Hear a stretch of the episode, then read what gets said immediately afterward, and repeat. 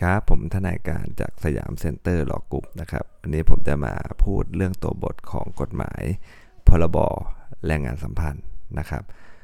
โดยเฉพาะมาตราที่สำคัญนะฮะก็จะไปเริ่มที่มาตรา 5 ก่อนนะครับนายจ้างหมายความว่า ผู้ซึ่งตกลงรับลูกจ้างเข้าทำงาน โดยจ่ายค่าจ้างให้นะครับ แล้วก็รวมถึงผู้ได้รับมอบหมายจากนายจ้างให้กระทำการแทนนะฮะกรณีนายจ้างเป็นนิติบุคคลเนี่ยหมายความว่าผู้มีอำนาจกระทำการแทนนิติบุคคลนั้น และหมายความรวมถึงผู้ซึ่งได้รับมอบหมายจากผู้มีอำนาจ ให้กระทำทางแทนนิติบุคคลด้วยนะครับ ลูกจ้างก็หมายความถึงนะผู้ซึ่งตกลงทำงานให้แก่นายจ้างเพื่อรับค่าจ้างนะครับนะสภาพการจ้างหมายความว่าเงื่อนไขการจ้างหรือการทำงานนะกำหนดวันเวลาอะไรชัดเจนเลยนะค่าจ้างค่าสวัสดิการการเลิกจ้างนะประโยชน์อื่นใดของนายจ้างหรือลูกจ้างเกี่ยวกับการเลิกจ้างเกี่ยวกับการจ้างหรือการทำงานนะ ข้อตกลงเกี่ยวกับสภาพการจ้างนะครับ ก็จะเป็นข้อตกลงระหว่างนายจ้างกับลูกจ้างนะครับ หรือระหว่างนายจ้างกับสมาคมนายจ้างกับสภาพแรงงาน เกี่ยวกับสภาพการจ้างนะครับ มันไม่เหมือนกันนะ สภาพการจ้างก็คือที่ชัดๆเลยนะ มันส่วนมากจะเป็นองค์กรใหญ่หน่อยนะครับ แต่มีพวกเนี้ยนะจะเห็นเลยว่าเงื่อนไขการจ้างการทำงานกำหนดวันเวลาการทำงานอะไรเนี่ยมันเป็นยังไง ส่วนข้อตกลงมันคือ มันมีเรื่องพิพาทกันมานะครับ ก็เลยมาทำข้อตกลงกันนะครับ ว่าควรจะให้เป็นยังไงเนาะ ต่อไปครับ มาตรา10 นะ ในสถานประกอบกิจการที่มีลูกจ้างตั้งแต่ 20 คนขึ้นไปนะครับ ให้มีข้อตกลงเกี่ยวกับสภาพการจ้างนะ แสดงว่าถ้าจะมาใช้แรงงานสัมพันธ์เนี่ยนะครับขั้นขั้นต่ำก็คือ 20 คนขึ้นไปก็เริ่มใหญ่แล้วแหละ 20 คนก็จ่ายเงินเดือนทีก็เป็นหลายแสนแล้วนะฮนะก็เริ่มใหญ่แล้วนะครับแต่ให้มีข้อตกลงเกี่ยวกับสภาพการจ้างนะตามความในหมวดนี้นะ ข้อตกลงเกี่ยวกับสภาพการจ้างนั้นให้ทำเป็นหนังสือ ในกรณีที่มีข้อสงสัยนะครับว่าในสถานประกอบกิจการนั้นเนี่ยมันมีข้อตกลงเกี่ยวกับสภาพการจ้างหรือไม่ ให้ถือว่าข้อบังคับเกี่ยวกับการทำงานที่นายจ้างจะต้องจัดให้มีตามกฎหมาย ว่าด้วยการคุ้มครองแรงงานเนี่ยเป็นข้อตกลงเกี่ยวกับสภาพการจ้างนะตามพระราชบัญญัตินี้นะเอาไปเป็นการเรียกร้องนะครับนะเพราะว่า ถ้าจะขึ้นสู่ศาลแน่นอนแหละฮะถ้าเกิดทุกคนทำงานกันไปตามปกติเลิกงานกลับบ้านนะพรุ่งนี้มาทำงานต่อเนี่ยมันไม่ขึ้นศาลแรงงานแน่นอนนะครับจะขึ้นต่อเมื่ออะไรมีปัญหาเนอะเพราะว่าอย่างที่บอกครับว่านายจ้างเนี่ยนะครับหลักๆเนี่ยเขาก็อยากได้งานนะเงินเขาอยากจ่ายหรือเปล่า อันนี้ไม่รู้นะมากน้อยแค่ไหน ลูกจ้างเนี่ยนะครับอยากได้เงินค่าจ้างอยู่แล้วถูกไหมงานอยากทำหรือเปล่า อันนี้ก็ไม่รู้นะฮะว่าอยากทำมากน้อยแค่ไหน แต่ละคนความขยันความเห็นโอกาส ความต้องการเก็บประสบการณ์มันก็อาจจะต่างกันถูกไหมฮะเราะนั้นเนี่ยเมื่อเขาต้องการคนละอย่างนะครับ อีกคนหนึ่งโฟกัสที่งาน อีกคนหนึ่งโฟกัสที่เงินโดยโดยมากแล้วนะครับ ไม่ใช่ทั้งหมดนะนะก็อาจจะมีปัญหาขึ้นมาได้อย่างแน่นอนนะครับ สักวันหนึ่งนะฮะก็เลยต้องมีเขาเรียกอะไรฮะมีหลักเกณฑ์ก่อนว่า ถ้ามันเกิดปัญหาขึ้นจริง ๆ เนี่ยมันจะมาพูดคุยกันยังไงนะครับ ให้มันเป็นไปตามกฎหมาย งั้นเดี๋ยวคุณไม่ทำงานสุดท้ายท้ายสุดผลก็ พังกันหมดอะนะคุณไม่ทำงานในจ้างก็ไม่มีงาน ไม่มีงานก็ไม่มีเงิน คุณก็ไม่ได้เงินในจ้างก็มันก็พังกันหมดอะเป็นเซอร์เคิลวงจรอุบาทไปนะฮะก็อย่างนั้นมันก็ทำไม่ได้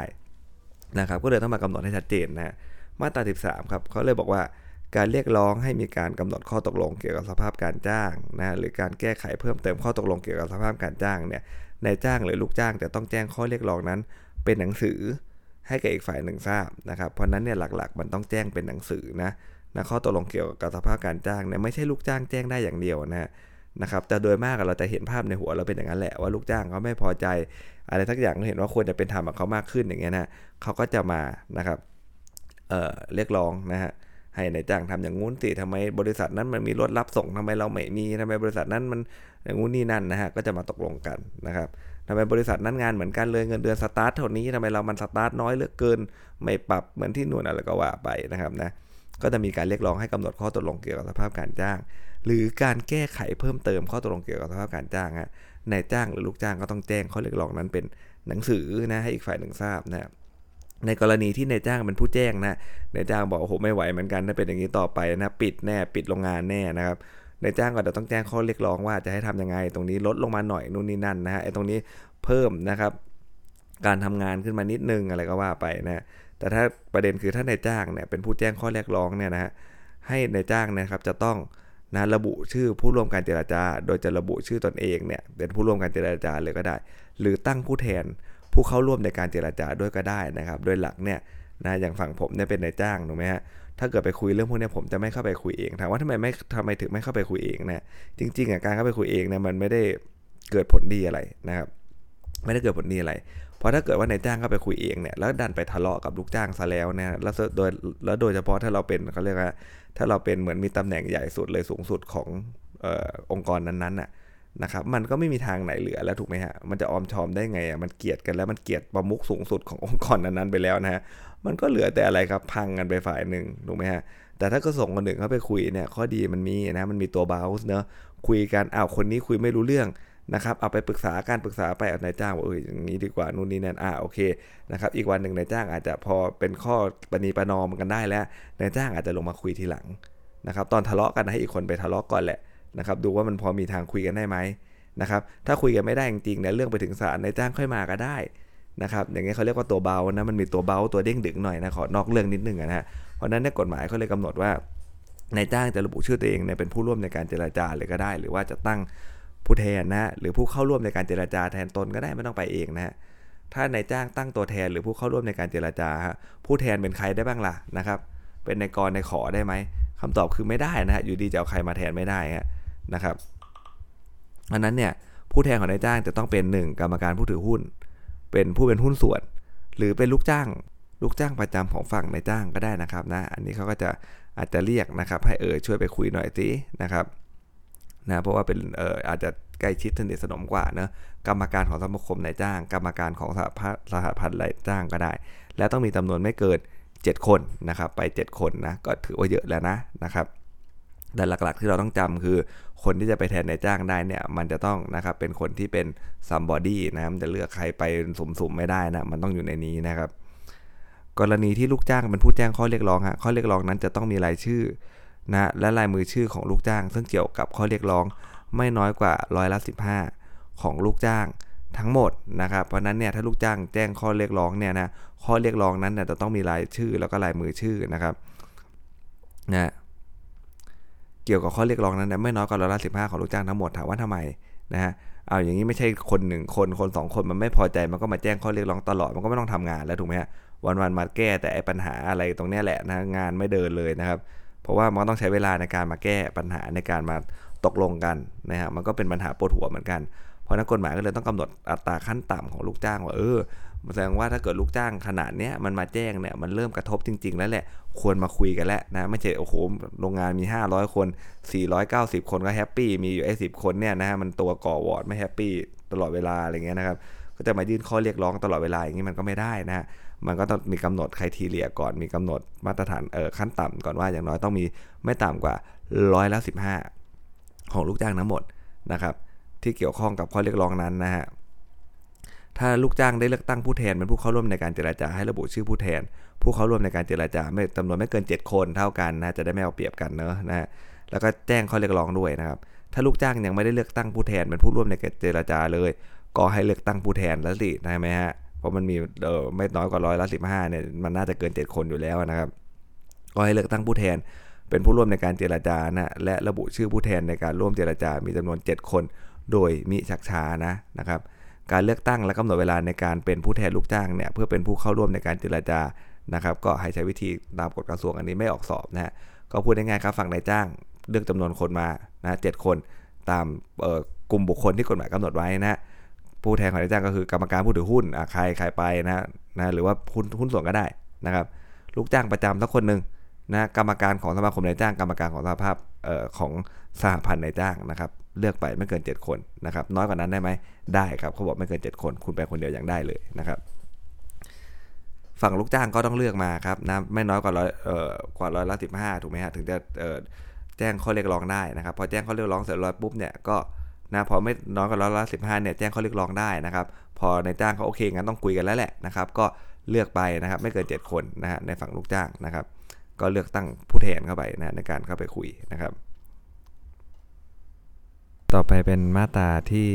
15 นะครับสมาคมนายจ้างสหภาพแรงงานอาจแจ้งข้อเรียกร้องตามมาตรา 13 ต่ออีกฝ่ายหนึ่งแทนนายจ้างหรือลูกจ้าง ซึ่งเป็นสมาชิกได้ จำนวนสมาชิกซึ่งเป็นลูกจ้างจะต้องมีจำนวนไม่น้อยกว่า 1 ใน 5 นะของจำนวนลูกจ้างทั้งหมดนะครับ เพราะนั้นเนี่ยพวกสมาคมนายจ้างก็ดีนะสหภาพแรงงานก็ดีเนี่ยแจ้งข้อเรียกร้องได้นะแทนนายจ้างได้โดรือลูกจ้างที่เป็นสมาชิกก็ได้นะครับสหภาพแรงงานเนี่ยบางทีก็อยู่ในมุมของลูกจ้างด้วยนะฮะจำนวนสมาชิกที่เป็นลูกจ้างแต่ต้องไม่น้อยกว่า 1 ใน 5 ของจำนวนลูกจ้างทั้งหมดนะครับในกรณีที่สหภาพแรงงานเป็นผู้แจ้งข้อเรียกร้องครับข้อเรียกร้องนั้นเนี่ยไม่ต้องมีไม่ต้องเป็นไม่ต้องมีรายชื่อนะ และลายมือชื่อลูกจ้าง ซึ่งเกี่ยวข้องกับข้อเรียกร้องนั้นนะเพราะเขาเป็นสหภาพแรงงานอยู่แล้วนะครับ ในกรณีที่มีข้อสงสัยว่าสหภาพแรงงานนั้นเนี่ยจะมีลูกจ้าง ซึ่งเกี่ยวข้องกับข้อเรียกร้อง เป็นสมาชิกครบจำนวนที่ระบุไว้ในวรรคหนึ่งหรือไม่นะฮะทางนายจ้างสมาคมนายจ้าง หรือสภาพแรงงานที่เกี่ยวข้องเนี่ยอาจยื่นคำร้อง โดยทำเป็นหนังสือให้พนักงานประนอมข้อพิพาทแรงงานตรวจรับรอง เมื่อพนักงานประนอมข้อพิพาทได้รับคำร้องดังกล่าวแล้ว ให้ดำเนินการตรวจหลักฐานทั้งปวงว่าสภาพแรงงานนั้นเนี่ย มีลูกจ้างซึ่งเกี่ยวข้องกับข้อร้องเรียนเป็นสมาชิกหรือไม่ ถ้ามีให้พนักงานประนอมข้อพิพาทแรงงานออกหนังสือรับรอง มอบให้ผู้ยื่นคำร้องเป็นหลักฐานนะฮะถ้าไม่มีก็ให้แจ้งให้อีกฝ่ายหนึ่งทราบนะครับ ว่าสรุปแล้วเนี่ยเขามีจำนวนลูกจ้างในครบหนึ่งใน 5 หรือเปล่านะครับ ในกรณีที่สหภาพแรงงานเป็นผู้แจ้งข้อเรียกร้อง ถ้าความประกบแก่พนักงานประนอมข้อพิพาทตามคำร้องของฝ่ายใดฝ่ายหนึ่งว่าลูกจ้างซึ่งเกี่ยวข้องกับข้อเรียกร้องนั้นเนี่ยบางส่วนเป็นสมาชิกสหภาพแรงงานอื่นด้วย ให้พนักงานประนอมข้อพิพาทแรงงาน จัดให้มีการลงคะแนนเสียงนะครับ ผู้แทนลูกจ้างนะในการดำเนินงานตามมาตรา 13 นั่นเองนะครับ มาตรา 19 ครับ ข้อตกลงเกี่ยวกับสภาพการจ้างนะฮะมีผลผูกพันในจ้างและลูกจ้าง ซึ่งลงลายมือชื่อในข้อเรียกร้องนั้นนะครับ ก็จะผูกพันนะฮะตลอดจนลูกจ้างที่มีส่วนในการเลือกผู้แทนเขาเป็นส่วนร่วมในการเจรจาทุกคนเลยนะเมื่อมีการเซ็นลงนามเมื่อไหร่เนี่ยนะครับ ก็จะอะไรฮะผูกพันในจ้างด้วย แล้วก็ลูกจ้างด้วยนะครับแล้วก็รวมถึงลูกจ้างพวกที่เลือกผู้แทนเขาเนี่ยแหละเข้ามาในการเจรจานะที่เลือกมา 7 คนเมื่อกี้นะครับ ข้อตกลงเกี่ยวกับสภาพการจ้างที่กระทำโดยนายจ้าง หรือสมาคมนายจ้างกับสภาพแรงงานนะหรือลูกจ้างกระทำโดยประเภทเดียวกันนะซึ่งโดยมีลูกจ้าง ซึ่งทำงานในกิจการประเภทเดียวกัน เป็นสมาชิกร่วมกัน ในการเรียกร้องเกี่ยวกับสภาพการจ้างเกินกว่า 2 ใน 3 ของลูกจ้างทั้งหมดเนี่ย ให้ถือว่าข้อตกลงเกี่ยวกับสภาพการจ้างนั้นมีผลผูกพันในจ้าง และลูกจ้างซึ่งทำงานในกิจการประเภทเดียวกันนั้น ทุกคนนะครับนะทุกคนเลยนะครับ เกินกว่า 2 ใน3นะเพราะว่ามันก็กินจำนวนเยอะแล้วแหละนะครับ ถ้าเกินกว่า 2 ใน3เนี่ยเดี๋ยวไอ้หใน 3 ไม่ได้มันก็จะเป็นปัญหาอีกถูกไหมครับ ส่วนน้อยไม่ได้เนี่ยก็จะเป็นปัญหาอีกเนาะเพราะนั้นเนี่ยมันเกิน 2 ใน 3 แล้วก็ให้บังคับนะในลูกจ้างซึ่งทำงานในกิจการประเภทเดียวกันนะทุกคนเลยนะมาตรา 20 ครับ เมื่อข้อตกลงเกี่ยวกับสภาพการจ้างมีผลใช้บังคับแล้ว ห้ามมีให้ในายจ้างทำสัญญาจ้างแรงงานกับลูกจ้าง ขัดหรือแย้งนะขัดหรือแย้งกับข้อตกลงเกี่ยวกับสภาพการจ้าง เว้นแต่สัญญาจ้างแรงงานนั้นเนี่ยมันเป็นคุณกับลูกจ้างยิ่งกว่าครับ เพราะนั้นเนี่ยมันคือมินิมัมที่ตกลงกันแล้วนะทำให้มันแย่ลงไม่ได้นะขัดหรือแย้งไม่ได้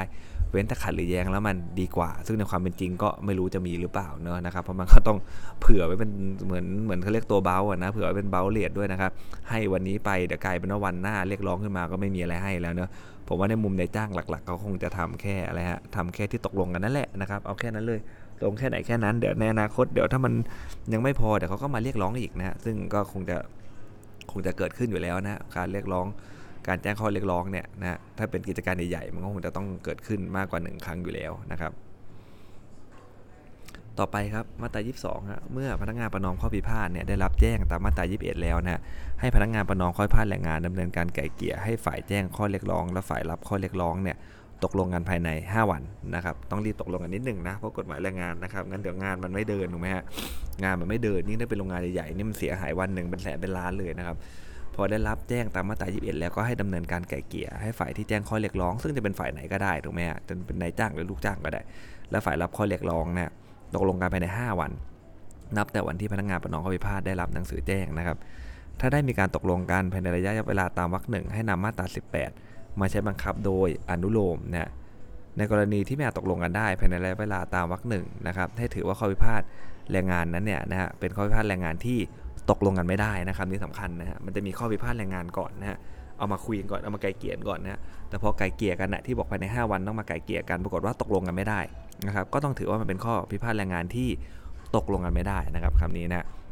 กรณีเช่นนี้นะครับนายจ้างลูกจ้างเนี่ยอาจตกลงกันตั้งผู้ชี้ขาดก็ได้นะครับเอาคนกลางมาเลยคนนี้นะเคารพทั้งสองฝ่ายนะครับนะฮะเอาคนกลางมาเลยนะครับ ว่านะ ว่าถ้าเกิดว่าฝ่ายไหนเนี่ยเขาเธอเขาตกลงกันทุกฝ่ายก็พร้อมที่จะฟังนะครับแบบมาตรา26 หรือนายจ้างจะปิดงาน หรือลูกจ้างจะนัดหยุดงานเนะโดยไม่ขัดต่อมาตรา 34 ก็ได้นะครับนะภายใต้บังคับมาตรา 23 24เยอะ25 แล้วก็ 36 นะครับ เพราะฉะนั้นเนี่ยนะฮะกรณีมีการกระทำอันไม่เป็นธรรมเนื่องจากนายจ้างสั่งปิดงานเฉพาะลูกจ้างซึ่งเป็นกรรมการสาภาพแรงงานเนี่ยอันนี้เป็นการปิดงานโดยมีเจตนา การแกล้งแล้วถูกไหมครับ เพราะว่าอย่าลืมนะฮะไอ้พวกผู้แทนทั้งหลายเนี่ยนะหรือกรรมการสภาพแรงงานเนี่ยเอาจริงอะบางทีเป็นตำแหน่งที่น่าเห็นใจนะ เพราะบางทีเวลาได้มันได้เหมือนกันหมดถูกไหมครับเวลาได้ได้มันได้เหมือนกันหมดเลยนะคนที่เลือกผู้แทนขึ้นมาก็ได้ บางกรณีนี่ถ้ามันมากกว่า 2 ใน 3 ส่วนเนี่ยก็ได้สำหรับลูกจ้างในกิจการนั้นทุกคนเลยถูกไหมฮะแต่ ไอ้คนที่มันออกหน้าเนี่ยไอ้ที่มันเป็นผู้แทนไปคุยเนี่ยนะหรือที่มันเป็นกรรมการสาภาพแรงงานเนี่ยมันออกหน้ามันเป็นหัวโจกถูกไหมฮะถ้าพูดให้เข้าใจเห็นภาพง่ายๆเนี่ยเพราะนั้นมันโดนเพ่งเล็งจากลูกจากนายจ้างมากกว่าแหละนะเวลาเขามาเย้ยวๆเนี่ยไอ้พวกนี้มานะครับนายจ้างก็เป็นไงฮะจะเขียนเสือให้วัวกลัวเนาะนะครับก็ปิดงานเลยเฉพาะลูกจ้างที่เป็นกรรมการสาภาพแรงงานเนี่ยนะก็สารวินิจฉัยว่าเป็นการปิดงานโดยมีเจตนาการแกล้งนะครับ ก็เป็นเอ่อเป็นกรณีที่เป็นการกระทำอันไม่เป็นธรรมนั่นเองนะครับ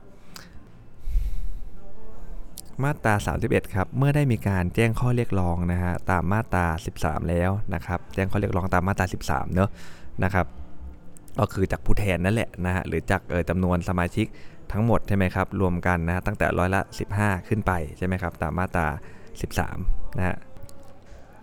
ถ้าข้อเรียกร้องนั้นเนี่ยยังอยู่ในระหว่างการเจรจาการไกล่เกลี่ยการชี้ขาดนะข้อพิพาทแรงงานตามมาตรา 13 ถึงมาตรา 29 เนี่ยนะครับ ก็จะห้าม ไม่ให้ในายจ้างเนี่ยเขาเลิกจ้างหรือยกย้ายหน้าที่การงานของลูกจ้างนะครับห้ามนะ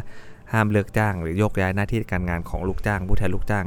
กรรมการอนุกรรมการนะครับหรือสมาชิกสภาพแรงงาน หรือกรรมการหรืออนุกรรมการสาพันธ์แรงงานเนี่ยซึ่งเกี่ยวข้องกับข้อเรียกร้องนั้นนะครับอันนี้ทำไม่ได้นะโดยเฉพาะว่าไปเลือกจ้างนะครับยกย้ายหน้าที่การงานนะครับของลูกจ้างนั่นแหละนะครับผู้แทนลูกจ้างนะฮะที่เกี่ยวข้องกับข้อเรียกร้องดังกล่าว อันนี้ทำไม่ได้ เพราะอะไรครับเพราะอะไร เพราะว่าถ้าอย่างนี้ใครมันจะกล้าแจ้งข้อเรียกร้องถูกไหมฮะข้อเรียกร้องมันต้องเป็นว่า 2 ฝ่ายเนี่ยลูกจ้างก็อาจจะลำบากจริงๆนะฮะเขาก็เลยมานะครับแจ้งข้อเรียกร้องเพื่อให้มันเป็นธรรมกับเขามากขึ้นนะครับแต่ว่าถ้าไม่มีมาตรา 31 เนี่ยคุ้มครองเขาอยู่เนี่ยนะครับอ่าพอแจ้งเสร็จเรียบร้อยเป็นไงฮะในจ้างก็มองตาเขียวแล้วมันเป็นเรื่องของผลประโยชน์แหละนะครับมาตราเอ่อพรบแรงงานสัมพันธ์เนี่ยมันเป็นเรื่องของผลประโยชน์ เมื่อมีการได้ต้องมีการเสียถูกไหมฮะเมื่อสมมุติว่าลูกจ้างของเงินเดือนขึ้นเนี่ยลูกจ้างได้เงินเดือนขึ้น นายจ้างก็ต้องเสียเงินเท่ากันนะฮะเงินไปกับเท่ากันเสมอนะครับ เพราะนั้นเนี่ยมันเป็นเรื่องของผลของผลประโยชน์นะฮะนะแล้วถ้าเกิดสมมติว่าไม่มีมาตรา31เนี่ยมาคุ้มครองกันเนี่ยกลายเป็นว่าอะไรครับลูกจ้างก็ไม่กล้าแจ้งดีนะฮะพอแจ้งเสร็จเรียบร้อยปุ๊บนายจ้างก็เลิกจ้างเลยนะครับเออง่ายดีนะไม่ต้องขึ้นเงินให้ด้วยหรือว่าอะไรฮะโยกย้ายหน้าที่การงานลูกจ้างอะจากเมื่อก่อนงานก็แบบกำลังดีถูกไหมฮะตึงกำลังดีแต่ละวันอะโยกย้ายตำแหน่งไปถ้าแบบโอ้โหใครมันจะอยากอยู่ถูกไหมฮะมันก็อยากจะรีบๆลาออกไปอะไรเงี้ยนะเขาก็เลยกฎหมายก็เลย กันไว้ก่อนนะครับห้ามไม่ให้ในายจ้างเลิกจ้าง หรือว่ายกย้ายหน้าที่การงานของลูกจ้างนะนะครับ ถ้ามันยังอยู่ในระหว่างการเจรจานะยังคุยกันอยู่นะครับ อันนี้ทำไม่ได้นะข้อยกเว้นมีไหมมีแน่นอนครับอนุหนึ่งถ้าเกิดบุคคลดังกล่าวเนี่ยทุจริตต่อหน้าที่ หรือกระทำความผิดอาญาโดยเจตนาแก่นายจ้าง มันจะพาราเรลนะฮะค่อนข้างจะขนานไปกับมาตรา119 นั่นแหละนะครับ นะก็คือเรื่องนี้ทุจริตต่อหน้าที่ หรือกระทำความผิดโดยอาญาโดยเจตนาแก่นายจ้าง อันนี้ไม่ได้เกี่ยวกับเรื่องที่เขามายื่นข้อเรียกร้องแล้วถูกไหมอันนี้เลิกจ้างตรงนี้ได้ แล้วก็ไม่ต้องจ่ายค่าชดเชยด้วยตามมาตรา119นะอนุ 2 คือจงใจทำให้นายจ้าง ได้รับความเสียหายนะครับนะสังเกตว่าจะไม่มีเรื่องการประมาทนะครับเรื่องเนี้ยจะไม่มีเรื่องการประมาทนะครับ เรื่องประมาทเนี่ยก็คือจะนะครับจะอยู่ในมาตรา119 เท่านั้นแหละนะที่ประมาทเป็นเหตุให้ได้รับความเสียหาย นายจ้างได้รับความเสียหายอย่างร้ายแรงนะอันนี้อยู่ใน 119 ที่จะไม่ต้องจ่ายค่าชดเชยนะครับโอเค3ครับฝ่าฝืนข้อบังคับระเบียบคำสั่ง โดยชอบด้วยกฎหมายของนายจ้างนะครับ โดยนายจ้างได้ว่ากล่าวและตักเตือนเป็นหนังสือแล้วนะครับ เว้นแต่กรณีที่ร้ายแรงเนี่ยนายจ้างไม่จำเป็นจะต้องว่ากล่าวตักเตือนเลยนะครับ ให้ออกได้เลยนะทั้งเนี้ยข้อบังคับระเบียบนั้นเนี่ยต้องไม่ได้ออกครับเพื่อขัดขวางให้บุคคลดังกล่าวเนี่ยดำเนินการเกี่ยวกับข้อเรียกร้องเนาะ ถ้าออกข้อสอบมาก็อาจจะออกข้อสอบในลักษณะว่ามันมีระเบียบก็จริงแต่ระเบียบนั้นเนี่ยอ่านดูดีๆ แล้วเฮ้ยมันเป็นการขัดขวางนี่หว่านะฮะขัดขวางไม่ให้บุคคลเนี่ยนะฮะดำเนินการเกี่ยวข้องกับข้อเรียกร้องนะให้มันจบๆไปภายในจ้างก็แน่นอนแหละอยากให้มันจบนะไม่อยากให้มีการเรียกร้องอะไรเลยแหละนะฮะเพราะนั้นเนี่ยถ้ามีการฝ่าฝืนระเบียบข้อบังคับพวกนี้นะครับก็จะก็จะยังไงครับก็จะต้องดูว่าเฮ้ยไอ้ระเบียบข้อบังคับที่ว่ามันเนี่ยมันเป็นการขัดขวางไม่ให้บุคคลดังกล่าวเนี่ยเขาดำเนินการเกี่ยวกับข้อเรียกร้องหรือไม่นะครับ เรามาดูว่ากรณีมีเหตุสมควรเลิกจ้างมีอะไรบ้างนะที่ที่บอกฝ่าฝืนข้อบังคับระเบียบเนี่ยนะเช่นเอาเหล็กไปจากโรงงานนะแม้ไม่ร้ายแรงแต่ทำให้ผู้ร้องเนี่ยเขาขาดความเชื่อมั่นแล้ว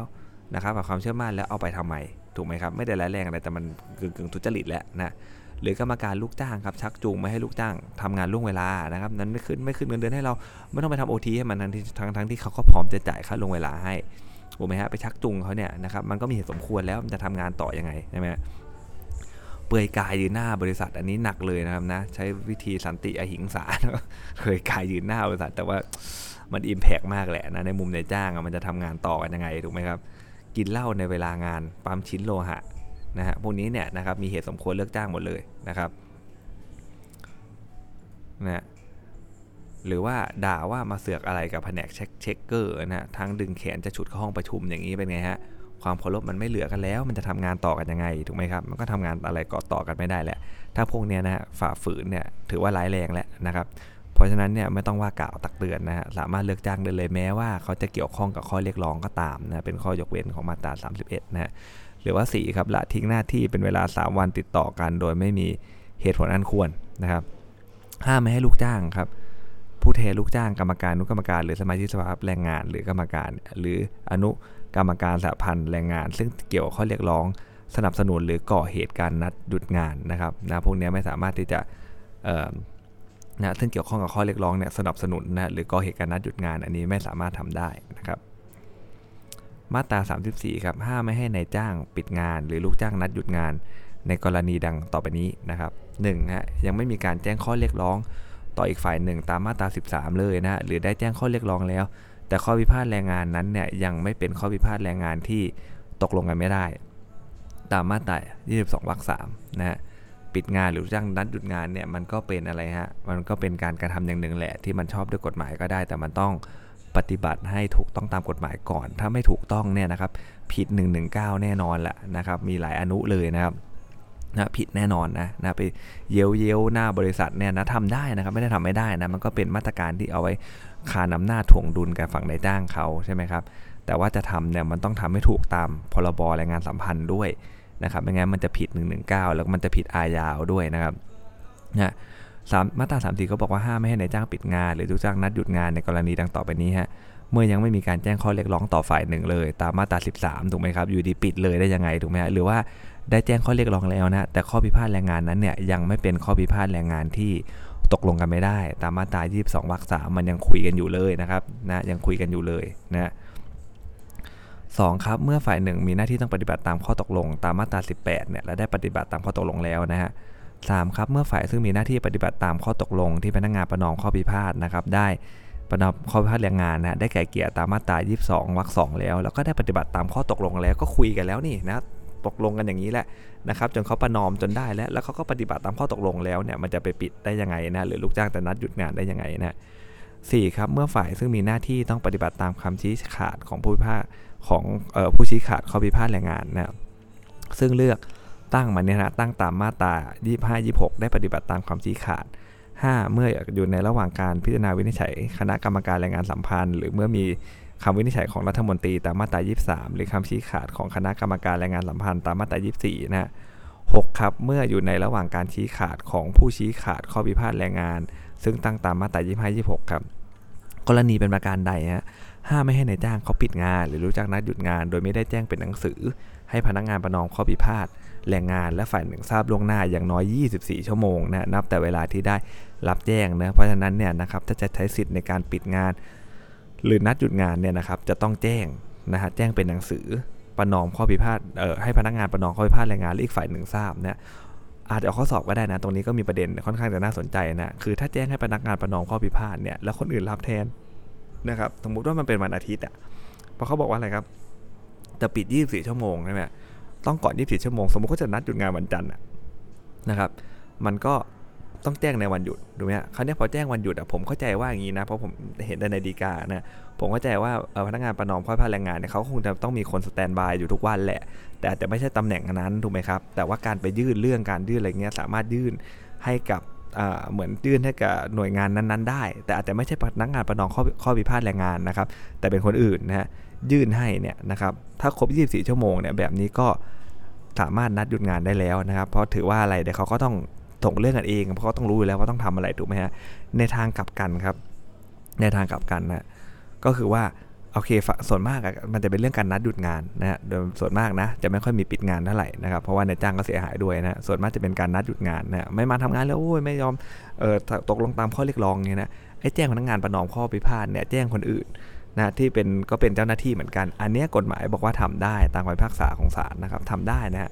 แต่ไอ้อีกฝ่ายหนึ่งเนี่ยก็คือแจ้งในจ้างถูกไหมฮะเขาเนี่ยวันอาทิตย์เนี่ยในจ้างไม่อยู่ครับ ไม่อยู่ถูกไหมฮะอยู่แต่ใครครับรอปภหน้าโรงงาน ก็เลยไปยื่นนะฮะเพราะว่าตอนไปกระทรวงแรงงานเมื่อกี้ก็ไม่เจอเนี่ยไม่เจอตัวพนักงานประนอมข้อพิพาทก็ยังยื่นให้ใครที่เขารับเรื่องไว้แทนใช่ไหมก็รับไว้นะแต่เขาเป็นเจ้าหน้าที่รัฐนะคนรับเรื่องไว้แทนเนี่ยแต่ตอนไปที่โรงงานเนี่ยกลายเป็นไงฮะตอนไปที่โรงงานเนี่ย ก็ไม่เจอนายจ้างหรอกวันเสาร์อาทิตย์ถูกไหมครับเขาไม่ได้มาทำงานก็แจ้งรปภไอ้แบบเนี้ยแจ้งรปภเนี่ยมันถือว่าได้แจ้งอีกฝ่ายหนึ่งทราบนะเป็นระยะเวลาอย่างน้อย 24 ชั่วโมง นับแต่เวลาที่รับแจ้งหรือยังคำตอบคือไม่นะไม่ถือว่าเป็นการแจ้งอีกฝ่ายแล้ว เพราะคุณจะรู้ได้ไงล่ะว่ารปภเขาจะติดต่อนายจ้างเนอะรปภบางคนอาจจะไม่มีเบอร์นายจ้างได้ซ้ำนายจ้างก็จะไปตีกอล์ฟตีอะไรก็จะไม่รู้ก็ได้ถูกไหมฮะวันหยุดก็จะไม่พกมือถือเลยก็ได้บางคนนะนะครับเพราะนั้นเนี่ย การแจ้งอีกฝ่ายหนึ่งทราบล่วงหน้าเนี่ยนะครับต้องแจ้งไปที่ตัวตนของเขาเลยไปแจ้งไปที่นายจ้างเลยนะกับพนักงานประนองข้อพิพาทเนี่ยนะครับอย่างน้อย 24 ชั่วโมงถึงจะหยุดงานได้นัดหยุดงานได้นะมาตรา 35 ครับ กรณีที่รัฐมนตรีนะเห็นว่าการปิดงานหรือนัดหยุดงานเนี่ยอาจเกิดความเสียหายแก่เศรษฐกิจของประเทศ อาจก่อให้เกิดความเดือดร้อนแก่ประชาชนนะหรืออาจเป็นภัยต่อความมั่นคงของประเทศ หรืออาจขัดขวางต่อความสงบเรียบร้อยของประชาชนนะ ให้รัฐมนตรีมีอำนาจดังต่อไปนี้เนาะดีกาที่เคยเห็นก็จะเป็นเรื่องของการรถไฟนะครับนะแต่นัดหยุดงานกันเป็นไงฮะรถไฟไม่วิ่งเนี่ยประชาชนเดือดร้อนไหมเดือดร้อนนะเสียหายกับเศรษฐกิจของประเทศไหมเสียหายแน่นอนนะครับ ก็เลยอะไรครับรัฐมนตรีก็มีอำนาจต่อไปนี้นะหสั่งให้ในายจ้างซึ่งปิดงานรับลูกจ้างกลับเข้าทำงานนะครับนายจ้างอยากปิดงานใช่ไหมห้ามครับต้องรับลูกจ้างกลับเข้าทำงานก่อนนะฮะแล้วก็จ่ายค่าจ้างตามอัตราที่เคยจ่ายนะฮะ สองครับถ้าลูกจ้างจะเป็นฝ่ายนัดหยุดงานก็คือสั่งให้ลูกจ้างที่นัดหยุดงานเนี่ยเข้าทำงานตามปกตินะครับสามครับถ้าลูกจ้างเข้ามาแล้วไม่ให้ยืนเหมือนซอมบี้เลยไม่อยากทำอยู่แล้วอะนะสั่งได้แต่ให้เดินเข้ามาแหละนะงานไม่ทำเนี่ยนะก็จะจัดให้บุคคลเข้าทำงานแทนลูกจ้างนะซึ่งไม่ได้ทำงานเพราะการปิดงานนะครับหรือการนัดหยุดงานนะนายจ้างต้องยอมให้บุคคลเหล่านั้นนะเข้าทำงานนะครับและห้ามไม่ให้ลูกจ้างเนี่ยขัดขวางให้นายจ้างจ่ายค่าจ้าง ให้แก่บุคคลเหล่านั้นตามอัตราที่เคยจ่าย ให้แก่ลูกจ้างคุณไม่อยากทำใช่ไหมเดี๋ยวให้คนอื่นมาทำแทนนะฮะนะแล้วก็จ่ายเงินอัตราเดียวที่เคยจ่ายให้กับลูกจ้างนะครับ 4 ครับสั่งให้คณะกรรมการแรงงานสัมพันธ์เนี่ยดำเนินการชี้ขาดข้อพิพาทแรงงานเลยนะครับนะให้มันรวดเร็วมากขึ้นนะฮะชี้ขาดมาเลยว่าสรุปแล้วจะเป็นยังไงนะจะได้ไม่ต้องออปิดงานหรือนัดหยุดงานนะครับสำหรับวันนี้ก็จะมีเท่านี้ก่อนนะครับ เดี๋ยววันพรุ่งนี้ผมจะมาขึ้นให้ที่มาตราที่ 41 นะครับสำหรับวันนี้สวัสดีครับ